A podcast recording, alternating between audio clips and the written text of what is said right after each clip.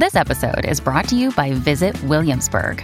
In Williamsburg, Virginia, there's never too much of a good thing. Whether you're a foodie, a golfer, a history buff, a shopaholic, an outdoor enthusiast, or a thrill seeker, you'll find what you came for here and more. So ask yourself, what is it you want? Discover Williamsburg and plan your trip at visitwilliamsburg.com. When you need mealtime inspiration, it's worth shopping Kroger, where you'll find over 30,000 mouthwatering choices that excite your inner foodie. And no matter what tasty choice you make, you'll enjoy our everyday low prices, plus extra ways to save, like digital coupons worth over $600 each week. You can also save up to $1 off per gallon at the pump with fuel points. More savings and more inspiring flavors make shopping Kroger worth it every time. Kroger, fresh for everyone. Fuel restrictions apply. This is Optimal Relationships Daily, episode 960. When your ex is dating someone else and it hurts, and how to move on, by Melissa Josue of melissathelovecoach.com. Hello, everybody, and thanks for joining me today here on Optimal Relationships Daily. I am your host and narrator, Greg Audino, and I am so happy to announce that we've got another new author to read from today.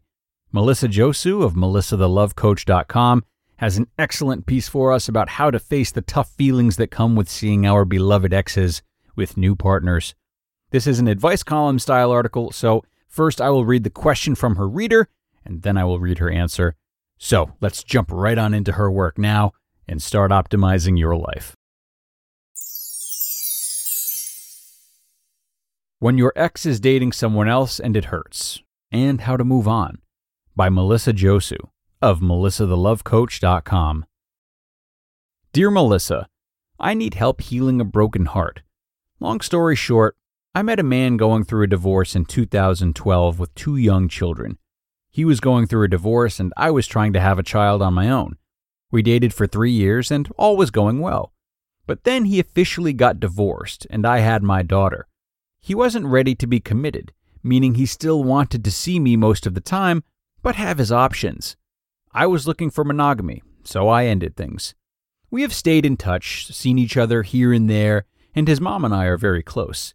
He's now dating a new girl, and I know he's been dating her since we've broken up. How do I reconcile that he's now with somebody else and not with me? Is he now ready to be monogamous but chose somebody else to be monogamous with? Is there something wrong with me? I always thought we would have gotten back together, but I've let that go. I'm trying to move on now as I saw him recently at a party. He didn't see me, and he was with his new woman, Jennifer. Hi, Jennifer. Thank you so much for reaching out. I feel you. It's hard to see someone you've been in love with dating someone else, especially when you had hopes of getting back together. I hear how painful that was for you. But I want you to know that you did the right thing by ending things once you found out that he wanted to keep his options open and you wanted a committed relationship. I know it's hard to break things off when you really don't want to, but I really acknowledge you for taking a stand for the kind of relationship that you truly want.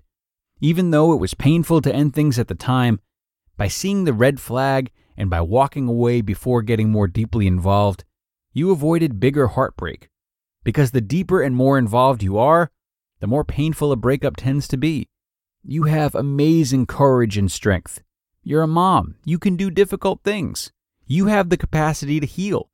At face value, we don't know if he's ready for an exclusive relationship and or whether he's dating this woman exclusively or not. But we do know he's dating. But trying to figure out what he wants or whether he's ready for a relationship won't help your cause in moving on and could actually be the very thing that's keeping you from healing. How to mend a broken heart. To your question about how do I reconcile that he's now with somebody else and not with me, the best advice I can give you is to focus on the relationship you want, not the man. See, there's the man, and then there's your relationship with the man, and then there's your vision for the kind of relationship that you truly want. Focus on your vision for the kind of relationship that you want, not the man. Set your heart and attention on your dream for the kind of relationship that you want not the man who is dating someone else. Because focusing on and pursuing the man that you want, instead of focusing and pursuing the kind of relationship that you want, is the very thing that's going to get in the way of you having that vision, of obtaining the dream of having a deeply fulfilling, committed relationship. And it's also the very thing that's in the way of helping you heal. How? Because you're focusing on and pinning your hopes on something that is beyond your control. And that's what makes it feel impossible to move on. Setting your heart on a man gives your power away, which is why whenever we're waiting, chasing, or pursuing a man, when we're in that energy of waiting or pursuit, it feels so stressful, it makes us anxious, and it's emotionally exhausting. Focusing on the man puts you on an emotional roller coaster because you're handing your heart over to something over which you have no real control. You have influence, but not control. You can't control his readiness for a relationship. You can't control whether you'll get back together. You can't control who he chooses to date or be with. Which is why it's so hard to heal from this when you're focusing on the man and ruminating over him and wondering or lamenting why he did or didn't do something, or why you did or didn't do something. And I know the ruminating and lamenting is easy to do when your heart is attached because I've totally been there too and had for a long time. It feels like it's so hard to heal because it's like he walked off with your heart and your dream. And the pain is in feeling like you're never going to get it back. That's why heartbreak feels endless. And it feels so hard to let go of and get over because it feels like that piece is missing, that he took it from you and that he's living that dream with someone else. But the truth is, that dream doesn't belong to him. That dream belongs to you. There's nothing wrong with you, there's nothing wrong with who you are. He just didn't fulfill the vision for the kind of relationship that you want. It just wasn't a match at that time. But that vision is still yours. The dream is still yours. You still get to create it. You still get to have it. That's the power of focusing on your vision rather than focusing on a man. Your vision, your dream, is always within your domain. It's always within your control. You have the power to create it, to iterate it, to pursue it with all your heart, because you have the power to choose how you want to live your one wild and precious life. You might not have the man you had your heart set on, but the dream for the kind of relationship that you truly want, to be cherished and celebrated for being who you are with a partner who is ready to commit to you and your family, that dream still lives. It's still real and it's still possible for you. In other words, focus on the goal, not the obstacle.